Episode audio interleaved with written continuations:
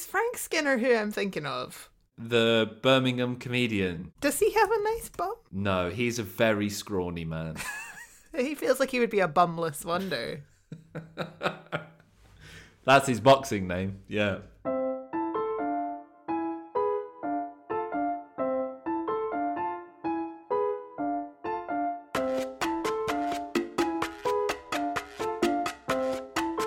Hello and welcome to episode 24 of All the Way Through, the podcast journeying through the Louis Theroux back catalogue to work out if we love him as much as we thought we did. In the red corner is me, Matthew Dunmiles. Woo woo. And in the blue corner is the pride of Linlithgow, Alex Watson. Yeah.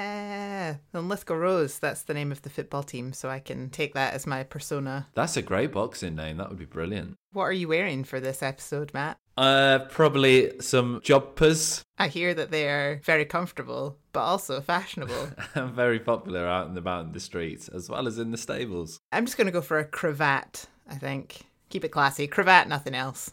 But Alex, why are we dressed so foppishly dandyish today and talking about boxing? Well, it's because we, with Louis Theroux, are going to meet Chris Eubank. It's interesting. One of the things with when Louis met is there is this kind of accepted knowledge of who these people are because they were huge stars in the day. And I think most people do know who Chris Eubank is. What's your thoughts on boxing? Are you anti boxing, pro boxing, have no interest in boxing, couldn't care less? Uh, I have no knowledge of boxing really, but I'm personally a lover, not a fighter, so not super into the idea of boxing. But I think you are quite into boxing. Yes, I like it. I understand that it has its issues, but I do very much enjoy boxing. So Chris Eubank has always been like a very big figure in boxing. So I think I perceive him to be a big figure for everybody. And now he kind of appears on things like Celebrity MasterChef and Celebrity Gogglebox, and people go, "Who is that man?" So for a bit of background about Chris Eubank, he was a professional boxer, a very, very good professional boxer. He reigned as a world champion for over five years, was undefeated in his first 10 years as a professional. He had huge fights in Britain uh, against opponents including Nigel Benn. Ben Eubank was one of the defining fights of the 90s in boxing, as well as Michael Watson, which was a really brutal fight, which ended up with Michael Watson suffering serious brain damage. And Chris Eubank, at this point in his career, is retired. He is finished with boxing completely. I wrote that he's known for fantastic fights, incredible clothes, the way he talks, the lisp, and kind of being this over exaggerated character, essentially. So, this episode was originally aired on the 12th of March 2002, so presumably filmed in 2001. So, at this point, Chris Eubank is 35, not that much older than we are just now, which is interesting to think about. Oh my god, that's a, yeah, that's really scary. but he's done with professional boxing at that stage. Only 35, and the whole defining career of your life is already over. That must be incredibly hard to deal with. Luckily, it means he has a lot of time to fanny about with Louis Theroux. he does indeed. And in the opening of this documentary, we see Louis and Chris sparring in the ring. Chris is assuring Louis that he's not going to hit him, and Louis says, You've already hit me twice. And then we see Chris just pop Louis a jab in the head. A false impression of how this relationship's going to go because it's not as physically competitive as we see in this opening scene. And it's more about Chris being the perfect English gentleman.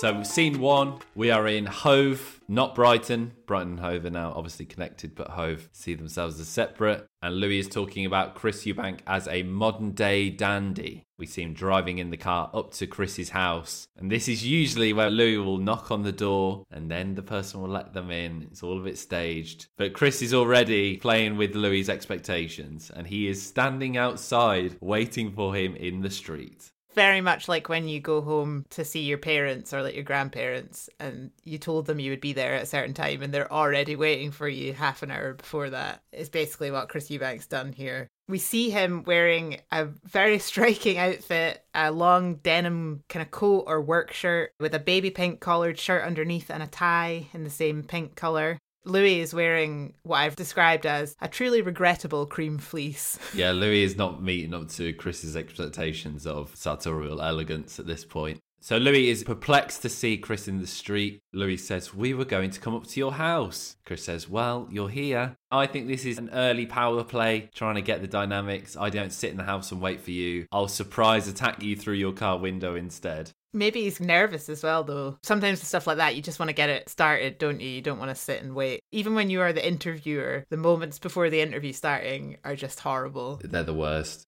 Chris is joking that he's a bit camera shy. I don't buy that for a second. Louis gets out of the car, shakes hands again. So they've kind of shaken hands through the car window. Now they're shaking hands in the street. It does feel a bit like they're trying to sort of figure out the dynamic between them. And Louis says Chris has quite a grip. Look at those hands. And he's showing them off to the camera. He also comments on the size of them. Twice the size of his. He then starts slapping against Chris's hands, which is really quite a physical gesture for someone you've just met. That feels very odd.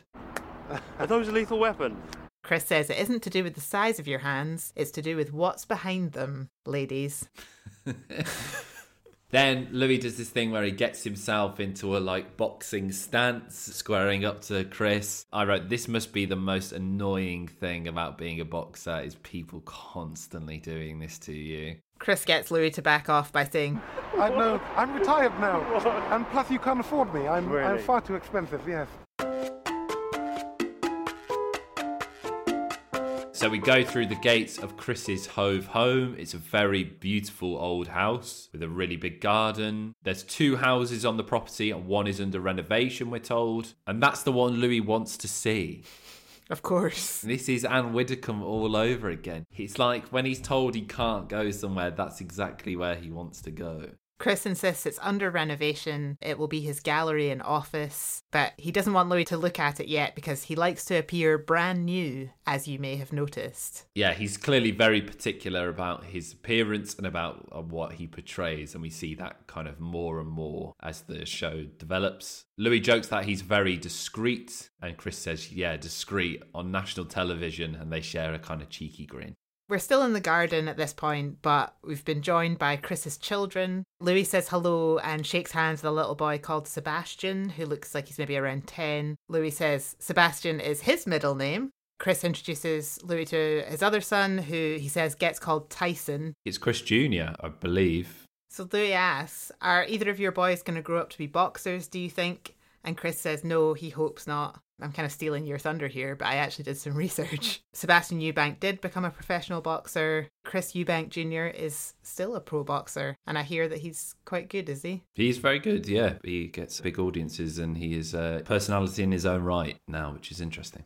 So we meet Chris's, what he describes as his missus, called Karen. Karen and Louis share a mad handshake that goes on far too long. And then that's kind of it. The wife and children have been presented, and then the men go off and do their own thing, is the idea. Interesting that Louis says to Karen, Thanks for giving Chris permission to hang out with us. That'll kind of hang in the air as this episode goes on. Chris and Louis head off into an office space, and Chris is showing Louis his epilogue. Louis asks if he's writing an autobiography, and Chris says it's being written for me. It's being ghostwritten for him by a fellow called Martin. Louis asks why he doesn't write it himself, and Chris says he doesn't have time. He's Too busy. So busy. And Louis kind of pushes. Um, because you're busy Working with the children. working with children. I think he means general children, not just his children. But what a great get out excuse for anything. If anyone says to you, Well, why are you too busy to do that, Matt? You just say, I'm working with children. Louis then starts to read out Chris's biography. I think this is like a really cool interview technique, which I'd love to have seen him do with other people, because this is kind of a real short snippet of how Chris sees himself. In the biography, he writes, I'm a role model who teaches by example. I don't drink in public. I don't swear on TV. Wonderful family, gentlemanly conduct. I dress quirky, lisp when I talk. However, I'm a good guy. The one thing I've searched for all my life is acceptance. All I want is for people to say, Chris Eubank is an alright guy. it feels a lot like he's trying to tell the reader that he's a good person rather than proving that he's a good person by showing it. Totally. But that kind of shows his obsession with how he's perceived. So they head on to see the rest of the house. The ugly wallpaper and elaborate curtains continue. Chris points out his bedroom and says Louis can go in, which is one up on Anne Widdecombe, but the cameras can't. So Louis goes in and says, There's nothing, I don't think there's anything to be ashamed of. I don't. I, I know there isn't. Oh no, I take that back. they do a little bit of a back and forth where Louis pretends that he's seen something embarrassing and Chris eventually laughs. Alex, would you let Louis Theroux into your bedroom? Mm, I'd have to make sure I didn't have any Louis Theroux related memorabilia in my bedroom first. The giant cutout being hidden away in the cupboard. That would be quite funny, actually. If he ever does come round, I'll do that on purpose. But if you were a celeb, would you let them see the bedroom? Debbie McGee had an issue with it, and Widdecombe obviously very much had an issue with it. I think I would. I think I'd just tidy up so there wasn't anything interesting to see. What about you? I think I would. I don't get the privacy around the bedroom. Is it that personal? We go on to the bathroom, which has a round jacuzzi sunk into the floor and has carpet throughout. Why was bathroom carpet a thing? This was a thing in many households and it didn't die fast enough. Great tub, though. Yeah, fantastic. Louis says, I would call this swank, pointing out the bath. Chris claims he's never used the bloody thing. Then Louis gets taken to his bedroom. He's going to be staying over with the Eubanks. It's a big sleepover. And Chris says he appreciates Louis giving some of his time to this documentary. And Louis jokes that he'll need a bigger bathroom though. That's the deleted scene is Louis and Chris in the tub. then we get to the truck. A huge big blue truck like you would see on an American highway. It has the license plate IKO. Chef kiss for that one. And apparently it weighs seven and a half tons. He's had it imported from America. So, just for the visual of this, because truck can mean a lot of things, it's like an American style front of a lorry, but without the lorry bed on the back of it. It's just the pointy transformer head of the truck. And apparently it was once a regular sight on the seafront of Brighton to see Chris Eubank going around in his big truck. That was a genuine thing. And in fact, it is a bank holiday, and that's Chris's plan: is to take Louis down to the seafront and for them to drive up and down, honking the horn. Quick check of the driving dynamics. Chris is, of course, in the driving seat. There's no way he was going to trust Louis to drive the truck. So Chris is honking his horn, waving at people, and Louis is like, No, focus on me. What do you consider to be your job now, post boxing? Chris replies that he's a teacher. He goes around schools and he talks to youngsters about combat. Louis asks if that's how Chris makes money, and Chris says no, he does that out of love. He makes money from his businesses. Louis asks what those businesses are, and Chris says he'd rather not talk about anything like that because it's not important, it's not relevant. So, in a documentary about his life, he doesn't want to talk about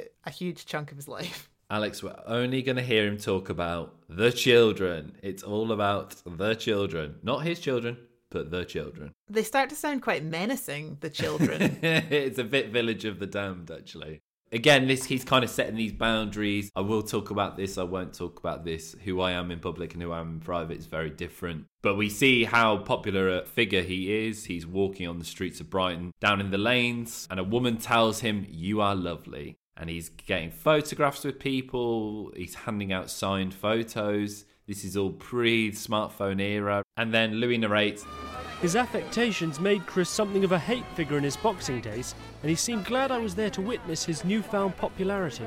Chris Eubank was not internationally loved when he was a boxer. The way he talked, the slightly pompous tone, the way he dressed. A lot of people would watch Chris Eubank fights in the hope that he would get beat because they wanted to see him lose. So yeah, it is interesting that then he kind of makes this switch and people do seem to really enjoy seeing him and are very kind of warm to him. I mean, I'm not an expert, but I see things on social media. And I think there are probably boxers now that are similar to that. Like, you have to build up this personality where you're intimidating and feared. And a lot of that does involve having an attitude. You know, people don't necessarily like them, but they still enjoy watching them fight. 100%. Yeah, it is exactly that. And it's that idea of people will pay to watch your fight just to try and see you be beat. That's still a draw. That still gets people paying to watch the television coverage and paying for pay per view and stuff like this. So, yeah, many boxers have made a career out of this. Floyd Mayweather, probably the biggest example. Clearly, it's had a little bit of an impact on Chris Eubank's self esteem or personal image of himself, though, because Louis then asks him how meeting people like this in person makes Chris feel. And he says, if it makes someone happy, he's flying. So he's sort of saying he wants to make other people happy, but he's already said all he wants is to be accepted. So he's clearly getting something out of people being happy to see him and telling him that he's lovely. Yeah.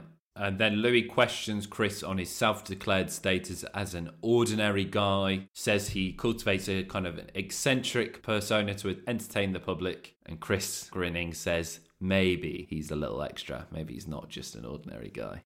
Is that the first use of extra?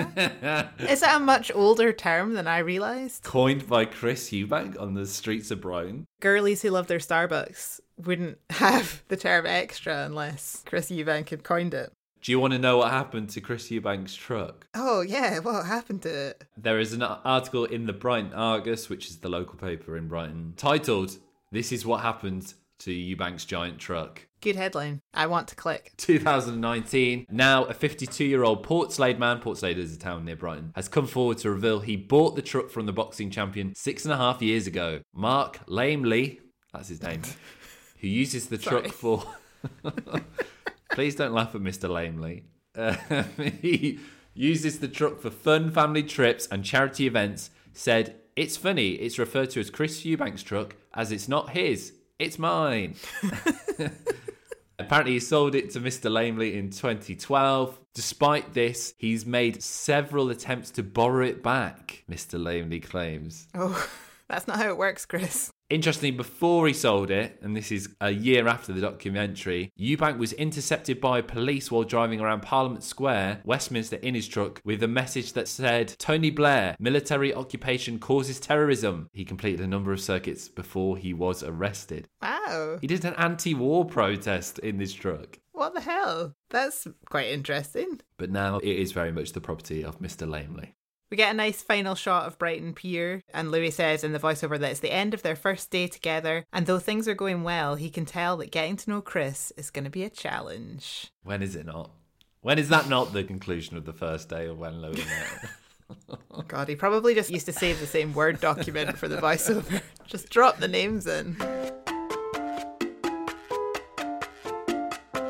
We're back at the Eubank residence. We see the family preparing for their days in the morning. Karen, Chris's wife, is making breakfast and getting the kids ready for school. Chris is ironing in his pants. Louis sat at the kitchen table among all of the other children, eating a bowl of cereal with like bedhead, and he just looks like he lives there and he's the oldest son.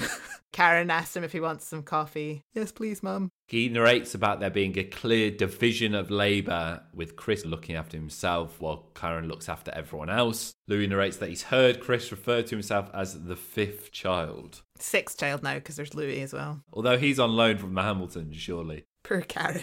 As he's kind of talking about him being the fifth child, it's perfectly placed over a clip of Chris on his micro scooter in the back garden going around. And then we see Louis and Chris talking. Louis brings up Karen being lovely, by the way, and adds, I don't know how she puts up with you though. which is a quite bold statement. It is. He's clearly changed his tune from thanks for letting Chris out to play with us, Karen. In one day, Chris sort of asked, Well, why do you say that? And Louis says he's not rude, but as Chris was saying, he's a bit like a child, and it seems like Karen has a lot on her plate. Chris seems like he's going to say the right thing. He can't emphasize how hard things are for Karen as a mother. She's got a lot to do. And he says, It's mad. the schedule she has to keep. I mean, it's just, do you understand? It's, it's non stop and it is constant. This is a really interesting scene because I think Louis is kind of questioning Chris, but then suddenly gets scared. He's walking away. He's walking into the garage and shouts back, I'm listening. As if he's like scared to be in close contact with Chris. Either that or he's just been distracted by Karen's shiny Jeep, which is parked in the garage. But then Louis asks, What is Karen getting out of this relationship? And Chris says, They're husband and wife. They love each other. They are in love. And he fancies her. So that's good. Yeah, which is a bit of the office moment. That's your job, though, Keith, sort of thing. What's the strength of this relationship? We are husband and wife. Louis pushes this again. What is she getting out of this? Chris says there's no other way. He's away working. Chris says it's cruel or wonderful fate that nature has given this to women. So Chris is clearly very extremely traditional with his gender roles. He's very complimentary of what Karen does, but he is shirking any sort of shared responsibility of being a parent, essentially. What strikes me is that he's very aware of how it comes across and he's trying not to come across as a massive misogynist. So he says, If I'm not speaking for men in general, I'm speaking for me. It is physically impossible for me to do what she does. Louis says he's not going to argue with that. He's kind of taking the piss out of Chris. And Chris keeps hamming up the whole, I couldn't do what she does. She does such amazing work. And Louis there, like, I believe you. but Ultimately, if this is the kind of person that you are in a relationship with, they are weaponizing incompetence and you should put them in the bin.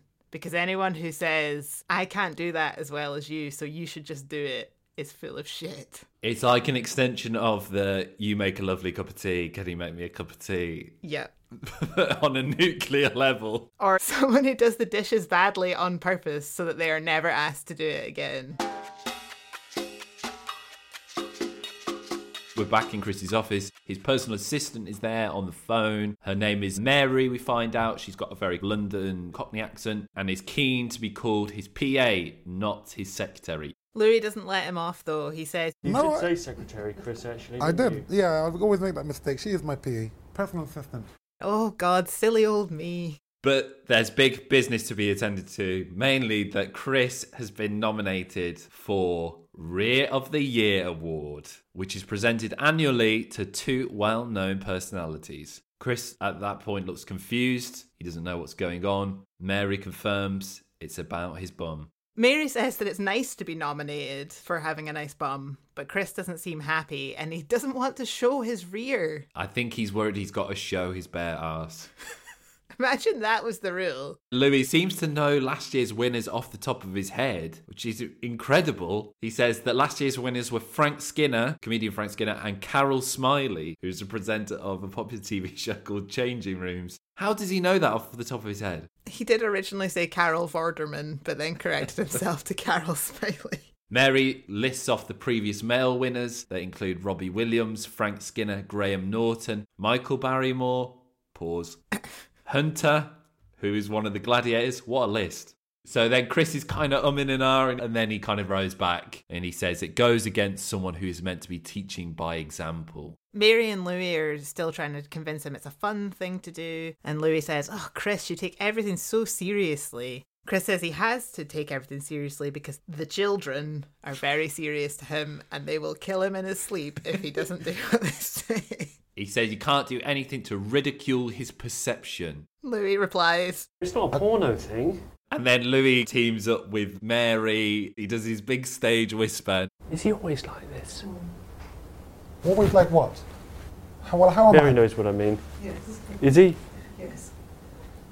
Get used to it. I feel like Mary probably doesn't have the easiest job day to day, so maybe it's good that she has a, a bit of joking around with Louis. Bit of pressure valve release. Yeah. But Alex, did Chris win Rear of the Year? Uh, I'm going to say no. He did not. It sounds like it's more of a sort of breakfast TV personality prize. He lost out to John Altman, aka Nasty Nick from EastEnders, who won Rear of the Year 2001. Who won it for the ladies? Oh, I don't know.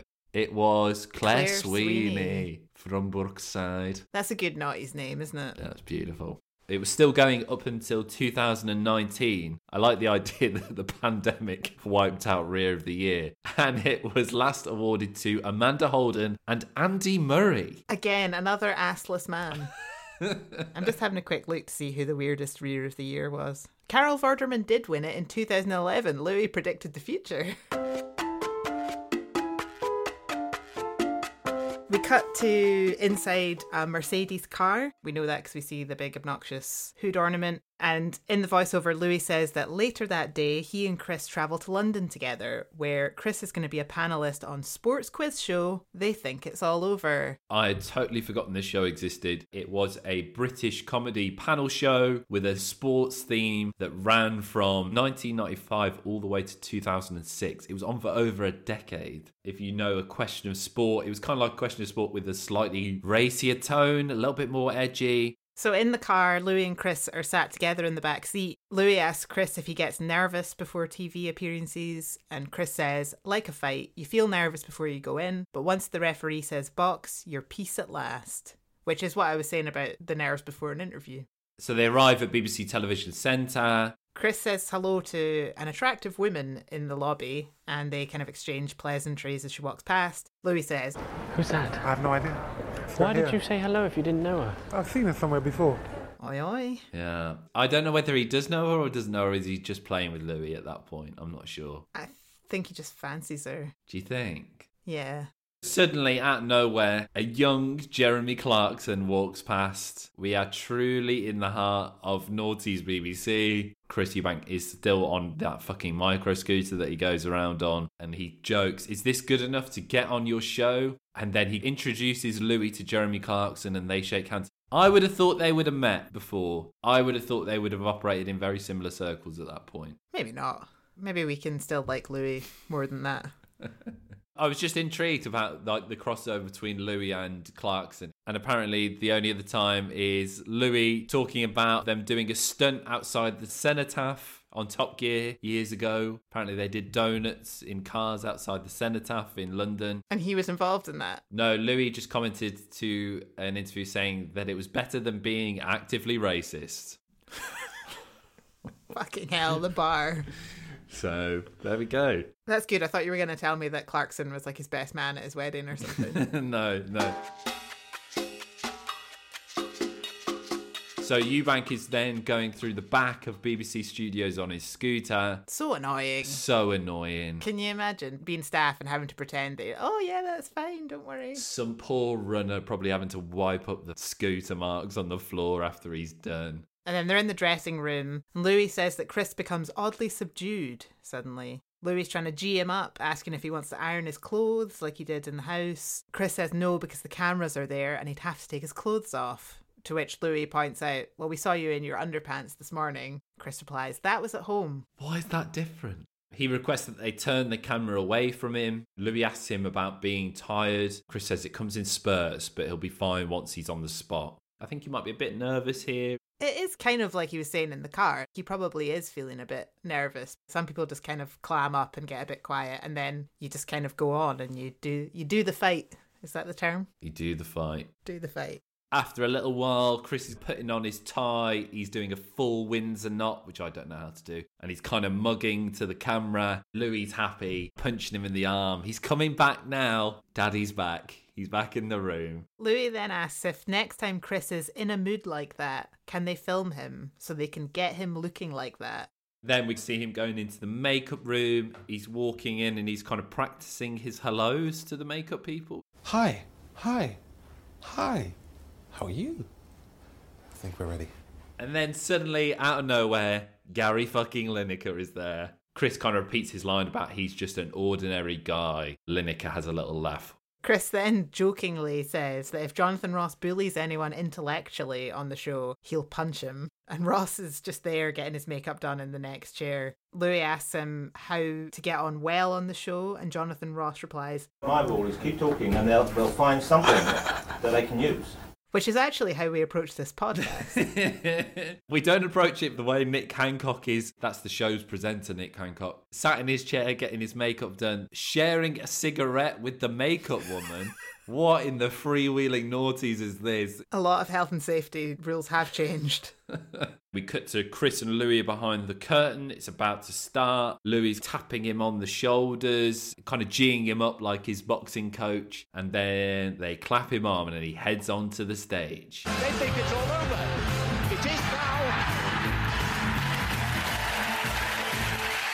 Chris is on a team with Gary Lineker, who's team captain, who always stays the same for that team, and then comedian Rory McGrath. Like you were saying, Nick Hancock presents, introducing Chris as a former boxer who recently converted to Islam. And Chris immediately cuts him off, tells him to stop, and says he can't do that. So then they retake, and Hancock changes the line to a former boxer who's determined to fuck up this show. I wonder what the punchline was there, because I've then researched whether it was that Eubank had converted to Islam, but apparently he's not. That was just a setup for a bad joke. Louis narrates that he's enjoying the show at first, and then we see the panelist David. David Gower, former cricketer, apparently. There you go. He is sat next to Jonathan Ross, and he says it makes a change being sat next to a badly dressed twat with a speech impediment, comparing Eubank and Rossi. Chris then pulls a face. He's not too keen on that one. He objects to it and asks if that comment will stay in, and Hancock makes a little joke and they move on. But Louis says that Chris's discomfort becomes apparent as the show goes on. Chris says on the show that he seems to be taking all the stick and he's only human. And at one point, he starts singing and then gets made fun of. He sings The Best of Everything, That's What I Wish for You, which is a Sinatra song. Hancock jokes, he's turned into Judy Garland. Rory McGrath says he's dressed like Judy Garland. The joke doesn't really work, but people are fucking laughing anyway. Early Naughties panel shows that you kind of forget how close to the bone they were at that point. And if you think about what Jonathan Ross says, which is just say as much as you can, if you aren't constantly talking and making jokes, then you just don't get cut into the final thing. So everybody's just trying to come up with these zingers, and half the time the jokes aren't even funny. They're just offensive. Yeah. Hancock makes the point he's complaining about being the centre of attention, but he dresses to attract attention. Chris is clearly getting upset. Audience seems to be enjoying it though. They quite like seeing Chris Eubank get all the stick at this point. which maybe makes sense if his persona was to be disliked. Yeah, seeing him being cut down to size definitely probably is enjoyable for some. The recording is over. Louis joins Eubank on the stage. He's asking Louis how he came across, and he says, They killed me, they killed me. He repeats that a number of times. Louis insists that they didn't kill him, and Chris argues that if others make jokes like that, it doesn't mean much. But if he does it, he wouldn't get away with it. Louis asks, Is that because you're a role model? Maybe you're taking the role model stuff too seriously. he started to say, Well, you should have tried to be funny. I don't know, maybe that is a fair point. It's interesting. I don't know. I don't know what he expected from this encounter. But Louis narrates how he's surprised how sensitive Chris is. And we see him kind of exiting the studio. He's still got that denim overcoat on and he's got his scooter in his hand. It's hard not to feel sorry for someone being picked on for being different. That really came across in that scene. He is different, he is eccentric, and some of it is clearly an act for attention, but I think some of it is just who Chris Eubank is. I did feel a little bit sorry for him. Yeah. Louis says he thinks Chris has been a bit naive to think he would receive special treatment. I.e., if you're going to go on a comedy panel show, watch it first. 100%, yeah.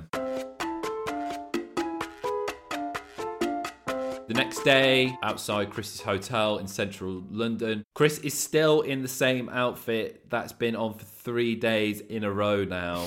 Same shirt, same denim overcoat. I hope that the undershirt has changed and the overcoat is just like, you know, you don't wash it that often. Maybe it's a dry clean only. Yeah, let's hope so. Chris says he's feeling reflective, which is natural after someone hurts your feelings. Next day, still stung by the brutal nature of that panel show. Louis tells him not to beat himself up about it. And then to cheer themselves up, Chris wants to take Louis around a few of his London outfitters so they can talk about his unique sense of style. They go into a smart suit shop and they talk about jodhpurs as modelled by Matthew right now for your listening pleasure. Thank you very much for noticing. They don't go into any tailors, Alex. They go into Kilgour Tailoring, which has been going for over 140 years and is on Savile Row. I had a look on the website. The clothes are reassuringly expensive. Did you see if they still sell jodhpurs? I didn't see any jodhpurs for sale. That's a shame. Well, they talk about how Chris doesn't ride horses, only motorbikes, but he likes the way that jodhpurs look.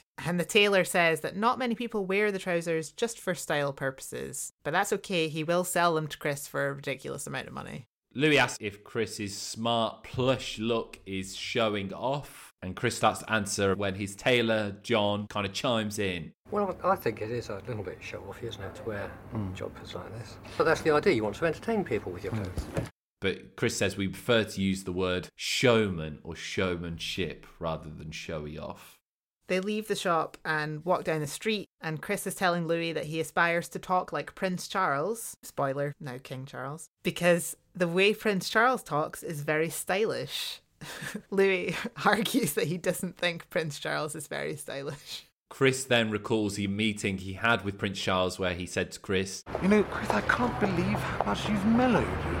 quite a good Prince Charles impression. Chris said there was so much character and Englishness in it. It was stylish to him. And because of his Jamaican heritage, he kind of admires that. That's why he practiced that. This chat is so interesting from a kind of class perspective, right? From like Louis's background and Chris's background. Chris grew up in a very impoverished background, born in Dulwich, South London in 1966. His dad was Jamaican, he was raised in Jamaica and then returned to England at the age of six. Whereas Louis is from a very middle class background, went to Oxbridge. So it's really interesting that Chris sees what Prince Charles is as something to like aspire to be. Whereas Louis kind of looks at that as kind of, no, thank you, I don't really want any of that.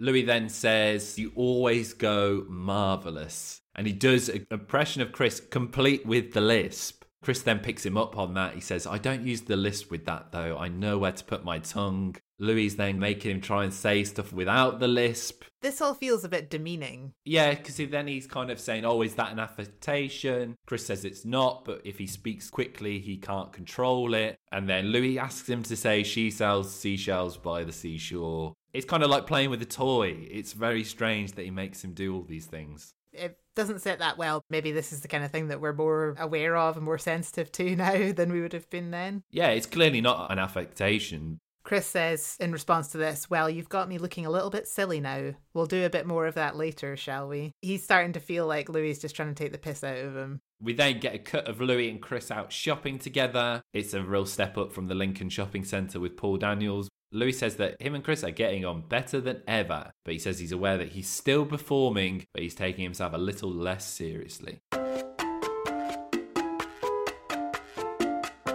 Next, Chris is sitting in the back of a car in a tan suit. He has changed his clothes. Thank Christ. Maybe he bought a new suit. And he's on the phone. Louis is there in the car as well, and he says in the voiceover that it's several days later and he and Chris are travelling back to Brighton. So, what they got up to in London for a few days, we'll never know. Louis says that he was surprised to learn that Chris had been up until the small hours of the night before drinking champagne. This is a side that Chris hasn't allowed Louis to see. Yeah. Who is he with? We don't know. Louis says that Chris is very camera careful. He uses this term. He kind of elaborates on this. He's kind of psychoanalyzing Chris. I think you think that if you're not caught doing it, then it hasn't happened. Chris argues. He says, "No, that's not the case." He claims he went to bed at 11:30 the night before and tells Louis he doesn't drink, and if he did, he wouldn't tell him. Louis assures him that kids aren't watching the program, and Chris asks, Why, why, why do you, what do you think kids believe? Do you think they abide by watershed? Which is a great line. So many children just clamoring to watch when Louis met Chris Eubank. So then Louis gets deep with Chris. Is it acceptable not to give the whole truth if you're setting a bad example for the children? The children. Chris says you must not set a bad example and it goes back to the drinking, saying, You're not giving me the benefit of the doubt. Louis says, Chris, we know you drink. We paid your hotel bill. Busted. He's been found out there. BBC expenses, by the way. I know, right? Chris is obviously thrown off by this. He's sort of assuming that Louis is going to show the hotel bill in the final edit. Louis says, no, that's not their style. They won't do that. As they're getting out of the car, he's still looking down the barrel of the camera and saying he doesn't drink, and even if he did, he wouldn't say it. Alcohol's a debilitating drug that can knock you down. Louis says, What are you doing? We'll just cut that out. And then on the street, a woman hugs Chris, and Louis says, Don't talk to him. He's a heavy drinker. It's almost like he's trying to kind of prick the pomposity of Eubank in this scene, this role model figure that he's trying to build. Like, I can understand it from both sides because I do understand that, you know, you should set a good example, but also that you should probably be honest with young people as well. And it is quite hypocritical to live that way if this is the way that Chris Eubank's living and having a bit of a double life. Yeah, and I think that double life eventually catches up with you. I don't think you can keep those real distinctions in your head. Say one thing, act one way in front of some people, and then act another way in front of others. I don't think that's a healthy way to live at all. They continue this conversation about conduct on the train. Chris says his mother wouldn't like him using bad language on TV, so he doesn't. And then Chris asks Louis if he's heard him using bad language on or off camera in the time they've been filming. Louis gleefully replies, yes. Chris says, runt. Louis, it rhymed with that. Chris says, no, no, that rhymed with runt. Oh, it's just exhausting. Chris then argues, so it's my word against yours because you don't have this on camera. They're both laughing, but it feels a bit tense, and Louis seems a bit wound up by the drinking thing. I guess he doesn't feel like Chris is owning up to being a hypocrite in that sense. So like they're just kind of bickering backwards and forwards here. Yeah, and they get kind of philosophical on it. Chris says, As with the sages, Oh, they can teach you, but do they live what they say? Doesn't mean that they're hypocritical. Why not? It doesn't mean they're That's the definition of the word. Which is just really funny. I know that train. That train is about an hour and ten. So they've got an hour and ten of this conversation between them. And Louis doesn't give up. During the journey, he asks Chris if he does drugs and gets the expected answer no, and if he did, he wouldn't tell him. He then asks Chris if he's ever been unfaithful to his wife. It's a very pointed question, that. Chris says no, absolutely not. There are no caveats. There's no if I did, I wouldn't tell you because he says he's now talking to his wife through the camera, not the children. And Louis, exhausted by this, just says, Well, this must make sense to you, I suppose. He can't get his head around the weird kind of moral gymnastics that are happening here. He describes them as an optical illusion, Chris's answers. But Eubank is clearly interested in how he's perceived. How will the viewers look at this? He's asking Louis. And he says he thinks that they'll look at him quite kindly, which is just interesting. I think they'll look at, well, I look at him as kind of someone who's concerned, very self conscious, incredibly self conscious. It's like he's constantly recalibrating in his head all these different rules that he's got, and it just seems exhausting and it doesn't really make any sense. But they seem to end this section having bonded a little bit. Louis then says he likes Chris, and Chris responds bashfully and opens up some crisps. They've got a lovely train picnic, don't they, of crisps and a carton of Ribena.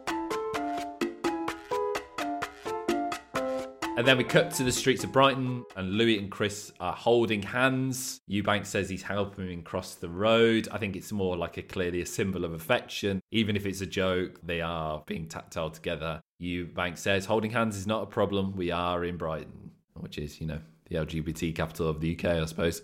But Louis seems very embarrassed and uncomfortable, which is interesting because he's often the one who's touching other people. Chris does it to him, and then he says, Okay, we'll let that go now, thank you, and takes his hand away.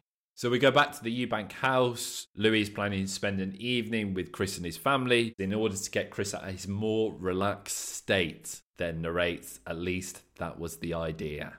So it's a lovely sunny evening. They're out in the garden with the kids running around. And then Louis says to Chris he should be playing with his children, having the best time of his life. And instead, he's just getting Louis to ask him what he calls silly questions. He still seems a bit frustrated with Chris at this point. And then we cut to a clip of Louis and Chris playing with the children. It's very sweet. They're kind of throwing what look like blossoms over each other, I'm not sure, or petals over each other. And then it's all over, and Chris asks one of his children to go get my cane. Louis, this is maybe a bit of a stretch. He says, I don't know how it works, as I don't have kids, but they don't seem to do what you tell them to.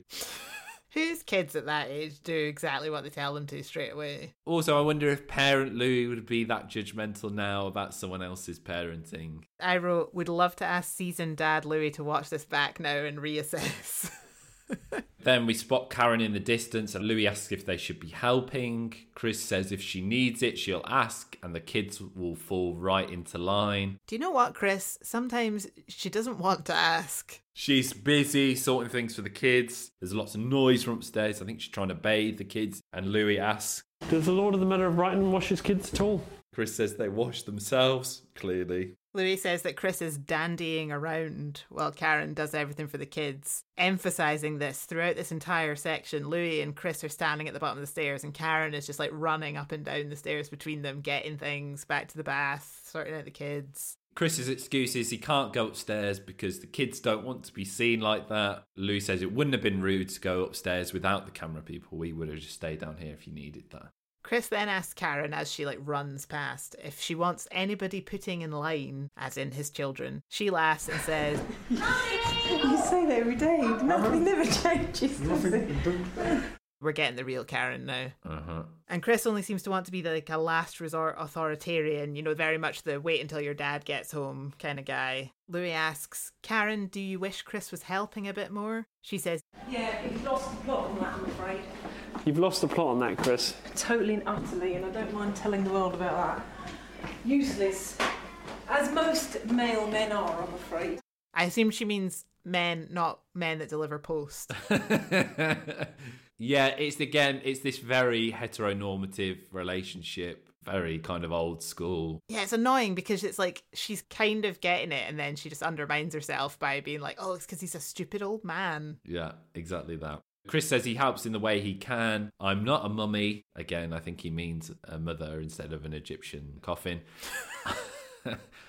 I go out and work. That's my 50%. Along with steering, wisdom, and protection. Louis makes the point he's surprised that Chris isn't doing it just to make himself look good on camera, which is a great point. Karen comes back downstairs in the midst of this and just goes, No one ever replaces the toilet roll except the women. Have you ever noticed that? And Chris reveals he doesn't even know where the toilet roll is kept. Fuck's Fuck off, sake. mate. Karen says women work and look after kids. But it's like Chris can't hear her. He just carries on telling Louis that they get on so well because Karen understands her job as a mother and he understands Karen's job as a mother and they don't intrude on each other's jobs. Which is just like the biggest load of wank when she's clearly physically very annoyed with him. Louis shouts, Are you hearing this, Karen? And she replies, I've heard it all before. Chris tries to kind of get into a conversation on her job up the stairs, but she's sorting out the kids. She doesn't have time to like pontificate on what it means to be a woman and a mother. Then Karen kind of returns. She says every woman loves her job as such, but it's very unrewarding doing the mundane task all day and every day. It's very stressful. She says a man can come home and forget about his work, a woman never ever can. And then Chris asks literally about 40 times if he sometimes helps. And eventually Karen says that yes, he sometimes helps, but not with the toilet roll. Chris is kind of silent. He's thinking and he's looking a little bit stung. He knows he looks bad at this point, maybe, with the cameras there. And then he says out of nowhere, Let me tell you the good thing. You see Richard and Judy in the mornings? The newspapers, like uh, The Mirror, The Sun, and political correctness. They're not running my house. I run my house.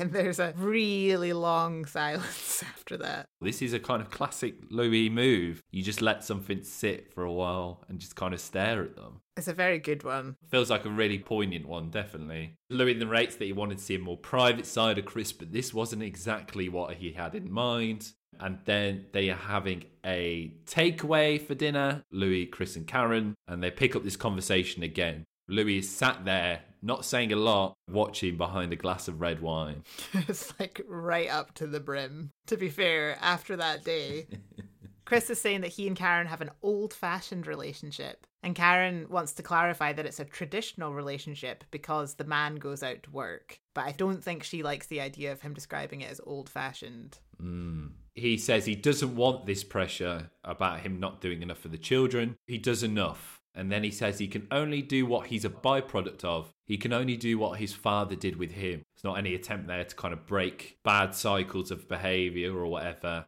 The justification is mad. So he says he doesn't feel guilty for not playing with his children. He can't remember his father playing with him. He remembers his dad telling him he loved him once. He gives 80% more to his children than his father gave to him, and it still doesn't come up to scratch. But that's Karen's perception, not his. Just a really interesting look at this very repressed upbringing that Chris clearly lived in. But his resentment about that, he's projecting onto his children now. Like, if you'd grown up with a dad that wasn't very affectionate, wouldn't you then want to be like 120% affectionate with your children? The fact that he can picture the two times he got any affection from his dad and they were so important to him, to not give that to his children is, is probably the kind of thing where you would, you'd need some help to maybe break the, the cycles that you're in. And all he wants is acceptance. And wh- who do you get the fundamental acceptance from? Your parents. God. Not that we're psychologists or anything. by the way, No, none not. of us are qualified to speak about this. Luckily, his kids won't have any psychological scars, he says, because they have a wonderful mummy. So Louis has said nothing in this time. He's just been a kind of passive observer of this whole conversation. And then he talks about how Chris spoke about acceptance in their first day together, and now he was understanding why. Yeah, that whole idea, a tough childhood, and he's kind of reliving that with his own children in some way. Which sucks. Which sucks, really does. That sucks, dads. Don't do that, dads. And mums, but mostly dads. But it must be hard. I think it must be hard to break those patterns Mm. of what you've been brought up with and and what you've kind of learnt from your parents. They fuck you up, your mum and dad. They don't mean to, but they do. I don't even have kids, and I've caught myself saying things my mum used to say to me. To the cat. Yeah, mostly to the cat. she doesn't do any fucking housework. So We cut to Chris driving an open green Jeep, which seems like it should be out of some kind of Vietnam War movie rather than on the streets of Hove. He's just a regular guy. But it's a new day, and Louis is in the passenger seat, and there are more passengers in the back. I think it's probably the crew. And Louis says in voiceover that he'd been asking Chris to spar with him for a while, and as their time comes to an end, he agrees. Time for the fight. Yeah, so we meet Chris's trainer right throughout his career, Ronnie Davies, who now actually trains Chris Eubank Jr., still in the boxing game. Very respected trainer, like a very big figure in British boxing. No offense, Ronnie, but he must be ancient by now. Oh, yeah. Chris kisses him on the cheek, which kind of shows that there is this very affectionate bond between the two of them. The gym is Cheetah's gym. Is that still there? Cheetah's gym is still there in some way. It's now part of a sports centre, but yeah, the building is still there. That's fun. And then we kind of see Chris in between the ropes telling Louis he wouldn't have been a good fighter. You shock me. He says Theroux's nose would have broken all the time. And then he says Englishmen have straight noses. But even by that standard, Louis Snoz is something else. So they're in the ring and they do some sort of 80s aerobic style stretching. Louis asks Chris if he ever heard a voice telling him to stop boxing. I assume this is a sort of Jiminy Cricket style conscience, saying that it was too horrible and that he didn't need to do it. Chris dismisses him, saying, Stop being tabloid, Matt. Come on. Stop being what? Stop being tabloid. and explaining that in the gym he gets serious, no time for jokes. I think stop being tabloid is such a good insult. It's great insult. Can we make that a thing? Louis again pushing on this idea of the psyche of a boxer, how you continue to fight when things are tough. Chris says, I'm constantly disappointed with your intellect. Louis clarifies that all he means is what stopped Chris from giving up when he was in the ring. And he says that throwing in the towel is cowardice. He says it's a vocation and you should be there to take a beating. Which he absolutely did in his career. He took terrible punishment in fights. Something that means that you get hit in the head a lot, very hard, is probably not very good for you. No, no, there are charities and organisations that are looking into this, but it does seem to be the thing of boxing that none of the industry wants to talk about is what happens to people who are consistently hit in the head and have a lot of damage to their brain. Where does that leave them in the end? And Chris has seen this close up. Michael Watson, like I said earlier, they had a very brutal fight and it left Michael Watson seriously brain damaged for the rest of his life. So It's mad.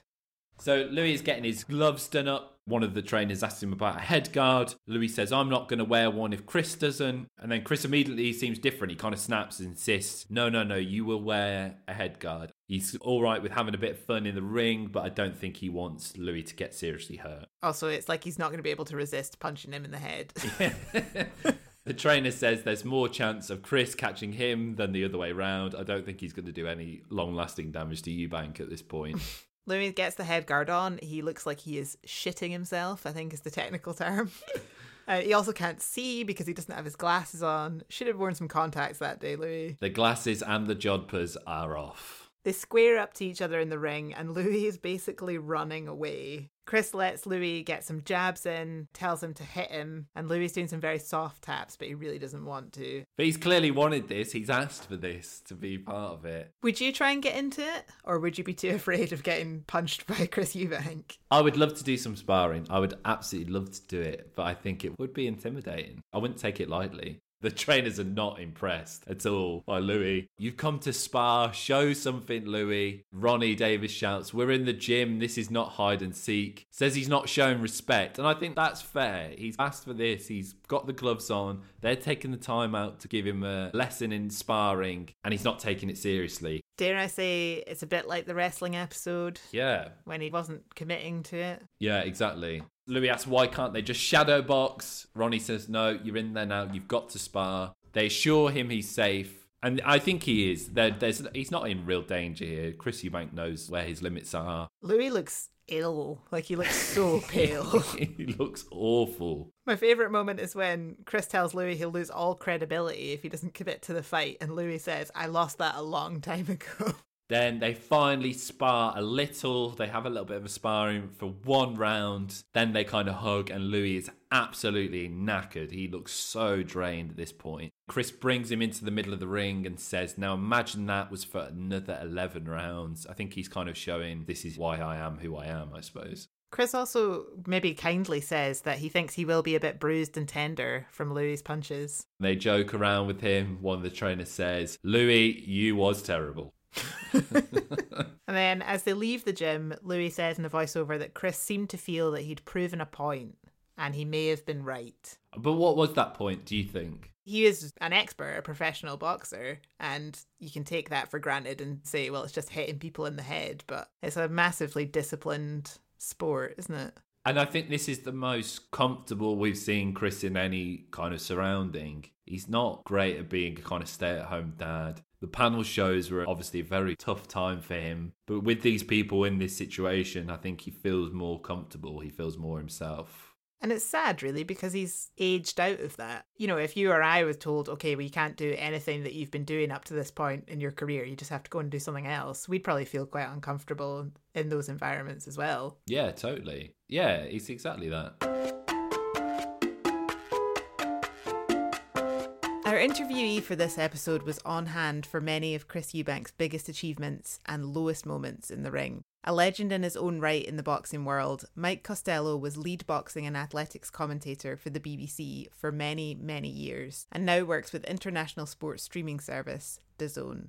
I'm Mike Costello, boxing commentator for the sports channel DAZN, and I moved there about 18 months ago, having spent 30 years reporting for BBC Radio at various Olympic Games. I went to eight Olympic Games, and I've covered more than 100 world title boxing fights as well. So my, my background is generally in boxing and track and field athletics. I joined the BBC as a 16 year old at a time when the employment landscape was very, very different. I simply wrote to the BBC asking if there were any opportunities for 16 year olds, and, and by some miracle, I got a job in the BBC accounts department. And then it was a very different place that it was much easier to, to stroll around the various different departments. And I made a nuisance of myself in the sports room, got a job as a runner on a Saturday afternoon, unpaid, like, like many have started out, um, and eventually moved up through the various ranks within the sports room to, to become a commentator. My first commentary was in 1995 at the World Athletics Championships in Gothenburg. So you will have seen Chris Eubank's career, his kind of rise, and then how he's progressed, and now his son coming up as well. What were your thoughts and what were your experiences with covering him and maybe meeting him during that? Well, I'm lucky enough to have been around the sport like boxing, which in the media sense is such a rich source when it comes to unearthing characters and, and people that you can really get into and who have such a story to tell in, in, many cases. And Chris Eubank was right up there with the most fascinating characters that I ever bumped into. He was charismatic at times, he was challenging, he was eccentric, but he backed all of that up with what he did in the ring because he was truly one of the most determined and one of the bravest men I, I ever saw in a ring.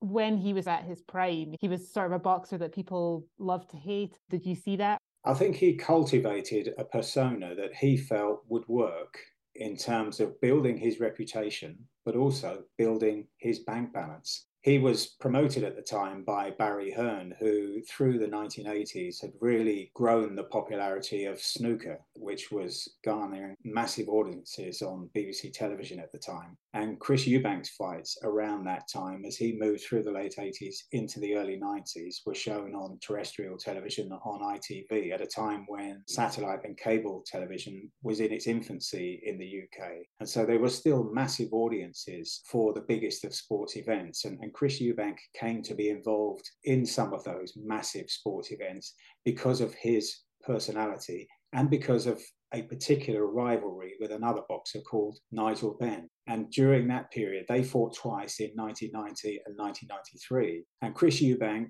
in concert with Barry Hearn, realized that if one side of the poster was the good guy then the other side of the poster really ought to be the bad guy to sell more tickets and, and, and to draw bigger audiences to ITV television. And so he happily adopted the attitude of one of the greatest of all time, in, to my mind, the greatest of all time, Muhammad Ali, who used to say, Look, I don't care if they come to watch me win or they come to see me get knocked out, as long as their checks don't bounce. Just bring them in.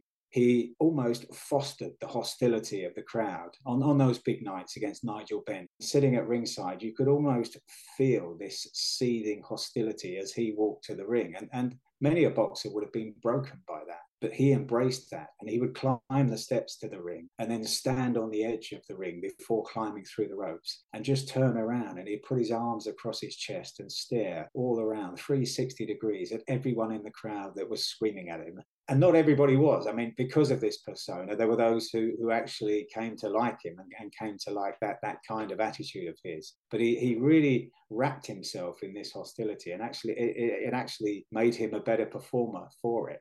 But it was fascinating to see him cultivate this kind of persona. And he built that over a number of years and, and, and tried to change what people thought of him. So he used to talk about when he fought Nigel Benn, for example, being the society brain against the street brain, when in fact he too had come from the same streets as Nigel Benn. But he tried to convince everybody that he was a very different person to the one that, that actually existed.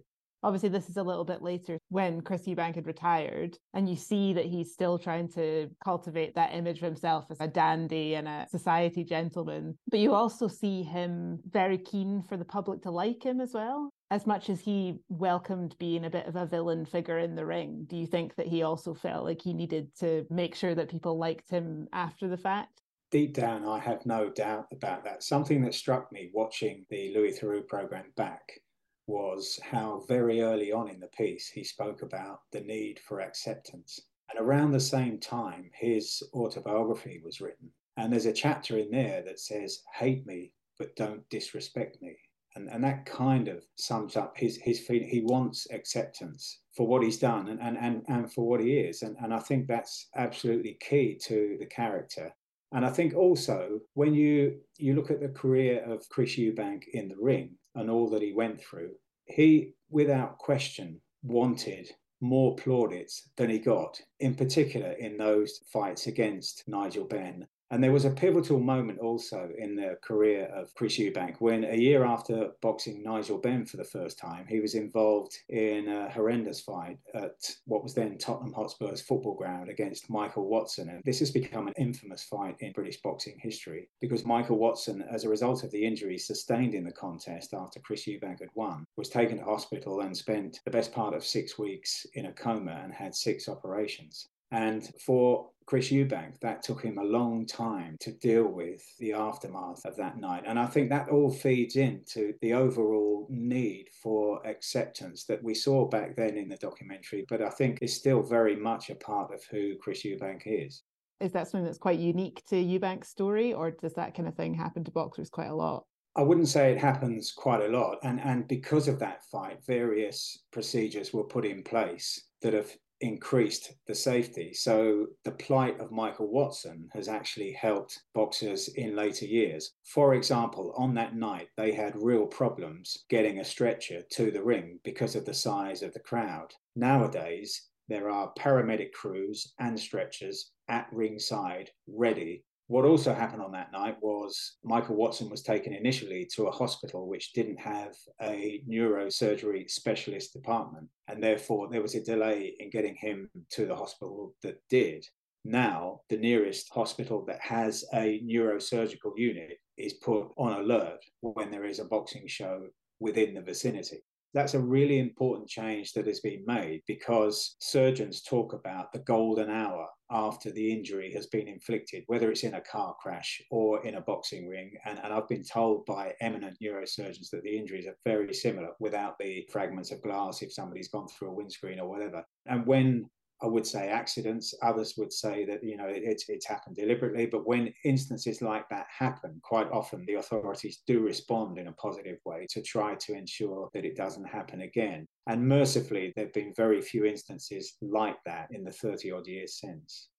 Chris Eubank Jr. is now a very successful boxer himself. And I think Chris Eubank Sr. is or was involved in helping to coach him. What has that been like to watch that progression well, I, I, did chuckle when I watched back the uh, the Louis Theroux piece with with little Chris running around the garden, um, you know, as a tiny nipper, and Chris Senior saying he didn't want any of his sons to box. But eventually, being around the sport for so long for Chris Jr. almost tempted him in. And he's been very successful, not as successful as his dad, but he has been tremendously successful in terms of the money he's earned and the renown that he's built around himself.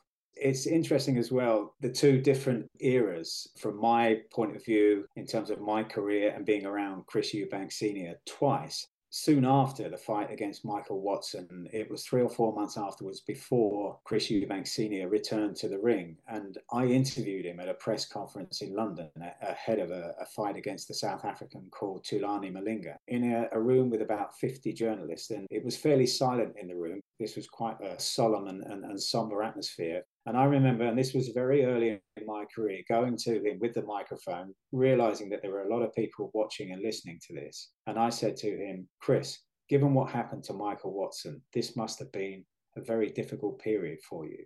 And he just looked me straight in the eye and he said, How do you know? And he just left that silence hanging in the air. But that was the kind of man he was. He wouldn't just trot out what the media or journalists wanted him to say. That was a, a really important lesson for me as a reporter early in my, my career. Then fast forward to when he's around his son's career, and I'm, I'm talking now around 2017, 2018, he was involved, Chris Jr., in a couple of very big fights, massive press conferences of the kind that his dad was involved in two decades earlier. And I'd spoken to Chris Sr about what it was like now seeing his son getting to the kind of pedestal that he'd been on. And we did a particularly long interview. And I went back, I was I was making a podcast for BBC Radio 5 Live at the time. And we played this out. And the guy I was doing it with, Steve Bunce, we kind of chuckled at the end of it because Chris Eubank Sr.'s first answer was seven minutes long. It was a terrific interview, but we laughed about that. When I say laughed, we kind of chuckled. And when I got to the next press conference, Chris Eubank Sr. came up to me and said, You ridiculed me. You were laughing about my first answer taking seven minutes. And I said, Look, it, it, it wasn't that at all. And therefore, I had to dig myself out of a hole again. But um, we genuinely weren't ridiculing it. We were just talking about where else in the world of sport, even in the world of politics, would you get an answer that's seven minutes long? But that's that's Chris Eubank. Did you kind of feel for Louis having to deal with the Eubank mentality? Yes, I did. And, and, you know, sometimes as a reporter, it's really hard to stay with somebody who's being abrasive or is being obstructive. And it was interesting to see how Louis at times dealt with that. But I thought what was also fascinating was that Chris seemed, for most of the show, from my point of view, so eager to please Louis as well. And that came across. And so that meant that the, you know, the, the difficult moments were limited. Did you ever bump into Louis Theroux at any point while you were at the BBC? No, I didn't. No. Very recently seen him turning up at various boxing events, but no, never bumped into him. What did you think of his performance when he gets in the ring with Chris? Let's just say if it was a school report, it we could do better. it is an intimidating place, a, a, boxing gym, for anybody to go, even even somebody as, as, as confident and as experienced as Louis was at the time. Is there anything that you would say you should never say to a boxer? Was there anything that Louis said during the episode that you thought, oh, I'm not sure if I would have gone there with Eubank or with anyone in the sport? It's important to to understand that they've got a story to tell. Let them tell it, and and and don't prompt them to tell the kind of tale that you necessarily want told. Because in, in boxing in particular, given the background of a lot of these boxers, and, and what Chris tried to change was the perception that every boxer is monosyllabic, uneducated, and a thug. To give him a lot of credit, and you see the scene in the documentary where the jodhpurs are laid out at the tailors, and, and he, he would wear the monocle and walk with the cane. And okay, so you know he went beyond where where he needed to go in terms of changing that persona. But a lot of young boxers, when they're first approached by the media, will pretty much say anything that the media want them to say and can be goaded to follow a line that the media want. Whereas Chris was never ready to do that.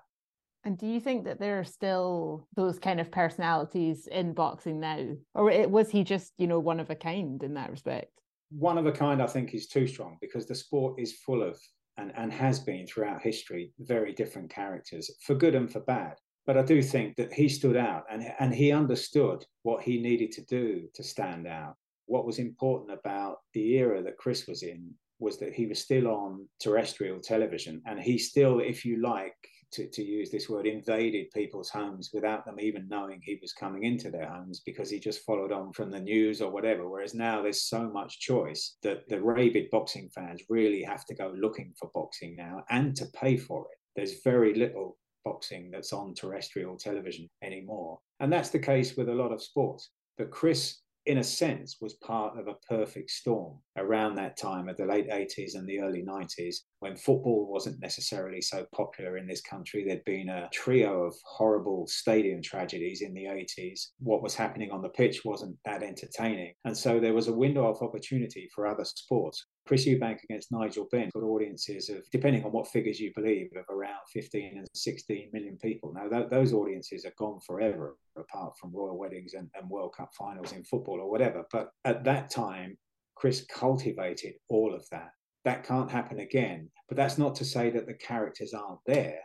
It's just that they're now being, if you like, marshaled and they're being promoted in, in a very different way, such as their own YouTube channel or programs on, on satellite networks or streaming channels. The audience is still there, it's just much more divided than it used to be. It would have been fascinating to see how someone like a Chris Eubank or a Mike Tyson or Muhammad Ali and all of these great characters going down the years would have adapted to suit the modern age. My feeling is that they were such strong characters that we would have heard about them obviously the boxing industry probably needs the pay-per-view to you know survive but do you think it means that there are potentially a lot of would-be fans that will never get into it because it's not as mainstream and it's not as readily available as it was I don't think there's any question about that. it's not nearly as popular a sport in terms of the, the numbers of eyes on it. But at the same time, Chris Eubank Sr., if he were boxing today, would be earning far more money that's the strange thing about this, and it's it's almost a contradiction. The simple thing is here: if you have a pay-per-view audience of one million people, which is actually a very healthy figure in this country, and not too many fights have generated that kind of audience. But if you've got an audience of a million people paying twenty-five pounds each, then very simple mathematics tell you that's 25 million pounds in the pot. Now, there are various factions take their money out, the television companies, the promoters, but a lot of that money goes to the boxers. Now, there's nothing like that kind of money could be generated even on ITV back in the day. Sports programs at that time were heavily funded by advertising. Now, if you've got a football match, you know that that match is going to last 90 minutes. And so you can build the advertising around half time, full time, whatever. In boxing, it could be over after three minutes and there could be a long line of advertisers who've paid for their 30 seconds worth that aren't going to get on. And so you can't necessarily generate that same kind of money. When they retire, do a lot of boxers have a bit of a crisis of self? What happens there? It's been a particular problem in boxing. And I would argue that it's been a, a deeper problem in boxing than in any other sport. And I think it's partly because of what they do it's a really dark sport at times. As Chris knows with what happened to Michael Watson, he knows that could have happened to him.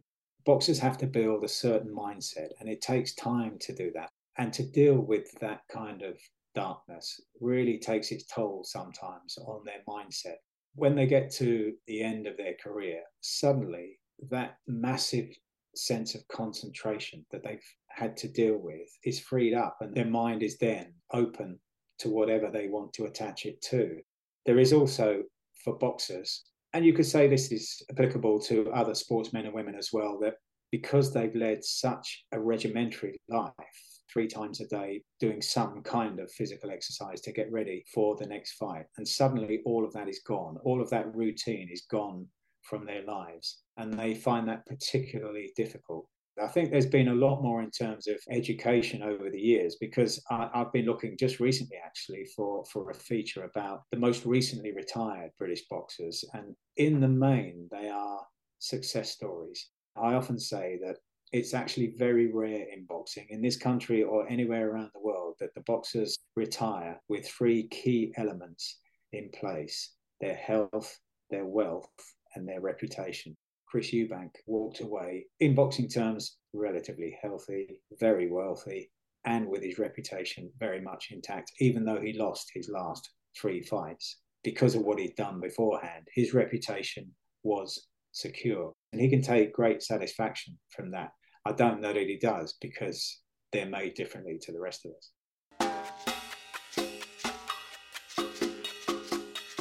So it's the final goodbye. They're back at the Eubank residence and they're out in the garden. Louis says that now Chris has bested him in the ring. He seems more relaxed, more ordinary. And he talks about Chris's persona of respect, but Louis liked him best when he was just being himself. They talk about their fight, and Chris says Louis was punching with 200 pounds behind him, and Chris punches with four tons. So that's like half his truck. and Chris kind of makes fun of Louis a little bit. He's been on the defensive for the whole documentary, so maybe now he feels that he can make fun. Karen's there as well, and Karen's laughing. She's very much enjoying this too. So then they say goodbye, and Louis hugs them both. Chris then says he's too spindly to hug. Shots fired at the spindly community. How dare you, Chris? Karen says they should do it again someday when they're old. Hey, guys, maybe it's time to get the band back together. Louis jokes, We are old, but I bet he'd look at that now and think, Wasn't I so young in the ring with Chris Eubank? Yeah, Louis was 31 at this point. Um, I've written skull emoji, skull emoji, skull emoji. Chris kind of sees him out of the premises the same way he greeted him at the gate when he arrived. And there does seem to be a genuine affection there. I think they did get on. Would you like to know what happened afterwards? Yes, please. I mean, it's very difficult to summarize everything down into a few points, but I'll try my best. In August 2005, Karen petitioned for divorce. Oh, that was only four years later. Yep we're probably not going to get the band back together. I don't think so. It would be a very different episode. He went on to be Chris Eubank Jr.'s manager when he turned professional in 2011. They've appeared together on Celebrity Gogglebox. Last year, Sebastian Eubank, one of his sons, died from a massive heart attack while in the sea in Dubai. Chris has given some very, very troubling interviews lately. He doesn't seem to be in a good space. It seems to be possibly that he's struggling with grief. So we send all our best wishes to Chris and hope he is in a good place soon. Okay, ding ding, the fight's done. Alex, was this good Louis or bad Louis? Uh, it was all right. Uh, did we have an all right Louis? I didn't really remember this one that clearly, which was interesting because it's almost like coming to it fresh. I thought he did a good job of showing the inconsistencies at home and giving a bit more of a 3D image of who Chris Eubank was. But I don't know, it wasn't that enlightening, really. No, it's not. This just felt very uncomfortable. I enjoyed Ready to Steady Cook with Ainsley Harriott. I didn't enjoy They Think It's All Over. Yeah, it's okay, Louis. Okay, Louis. we'll let you do this. We'll let you have your time off with Chris Eubank. Join us again next time for another All Right, Louis.